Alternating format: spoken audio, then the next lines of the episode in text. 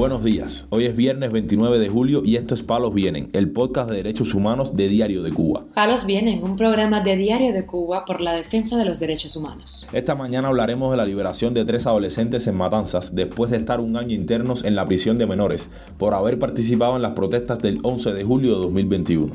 También abordaremos la sentencia de seis años de privación de libertad impuesta al periodista independiente Lázaro Yuri Valle Roca, cuando la salud de este se deteriora en prisión. Por último, profundizaremos en las represalias tomadas por la seguridad del Estado contra el joven Gerandi Valdés Ruiz, uno de los manifestantes de las recientes protestas contra los apagones en Pinal del Río. Lo más relevante del día relacionado con los derechos humanos en Palos Vientos.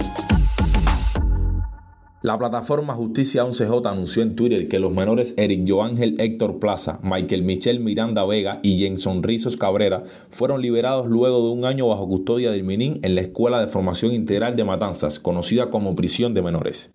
La incertidumbre manifestada recientemente por la madre de uno de los adolescentes a Martín Noticias por suerte no se cumplió. Justicia 11J recordó sus reiteradas denuncias ante distintas instancias de la ONU sobre las irregularidades que rodearon la reclusión de estos jóvenes. La organización que vela por los derechos humanos de los presos políticos en Cuba asegura que se violaron las normas establecidas en la Convención de los Derechos del Niño sobre la aplicación de la justicia a menores y afirma que no existían pruebas para demostrar culpabilidad en este caso. La plataforma señala que al menos 59 menores de 18 años fueron detenidos a raíz del 11J en Cuba. En estos momentos se desconoce la situación de Alexander Morejón, Jennifer Simpson, Liosbani Jiménez, Rubén Alejandro Parra y Jeniel González, todos con entre 15 y 17 años.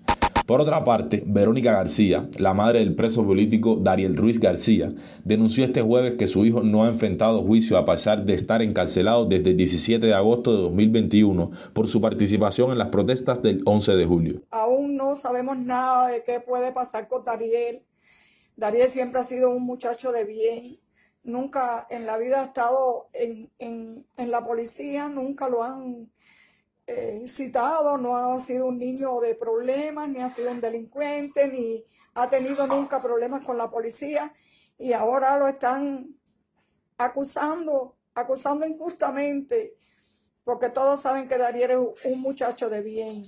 Por favor, libertad para Dariel, libertad.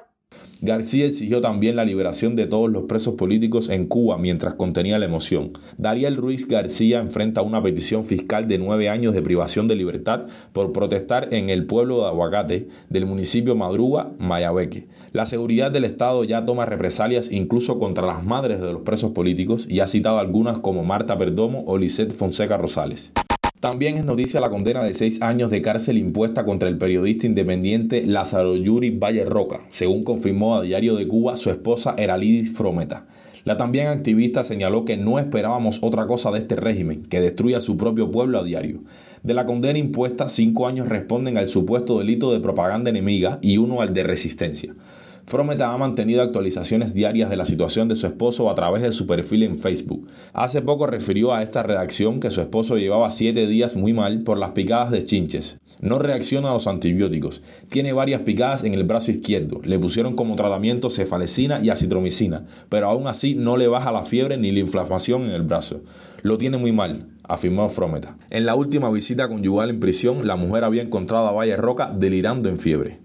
Continuamos con la situación de la presa política Donaida Pérez Paseiro, quien se encuentra en aislamiento en la prisión de mujeres de Guamajal, Santa Clara, después de dar positivo a COVID-19. El opositor, expreso político y cuñado de Pérez Paseiro, Jorge Luis García Pérez, conocido por Antunes, explicó a Radio Martí detalles de la situación.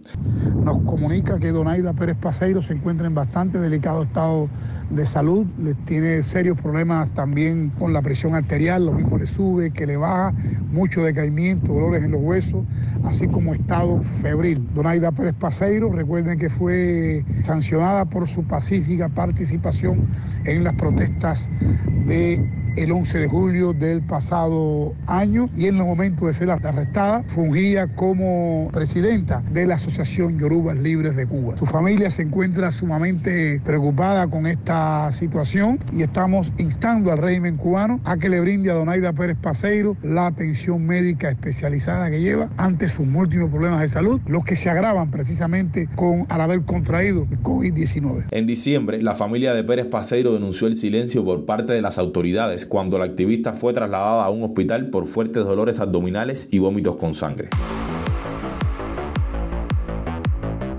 Palos viene. Hoy concluimos con la represión desatada por la seguridad del Estado contra el joven Gerandi Valdés Ruiz, quien protestara pacíficamente en Pinar del Río sonando calderos. En un video compartido en Twitter por el Observatorio Cubano de Derechos Humanos, el cubano mostró el operativo desplegado en su casa. No dejan de molestarme, no dejan de joder. La policía con la seguridad del Estado, con el DTI. Ahí están, los ahí. La patrulla la dejaron ahí, la patrulla abajo, men. Con tropas especiales como si hubiera matado aquí. Están esperando una orden de registro en mi casa. En el video grabado desde el interior de la casa de Valdés Ruiz se ven varios autos Lada con oficiales de la seguridad del Estado vestidos de civil, además de patrullas policiales y hasta vehículos de tropas especiales. Al final del video los oficiales ya están en la puerta de la casa para al parecer requisarla y quizás detener a Valdés Ruiz. No han trascendido más detalles de la situación de este joven y su familia. Palos Vienen, un programa de Diario de Cuba por la defensa de los derechos humanos. Muchas gracias por acompañarnos este viernes en Palos Vienen, el podcast de derechos humanos de Diario de Cuba. Pueden escucharnos en DDC Radio y SoundCloud. Yo soy Alfredo Herrera Sánchez y la semana que viene ya estará con ustedes nuevamente mi colega Mario Luis Reyes.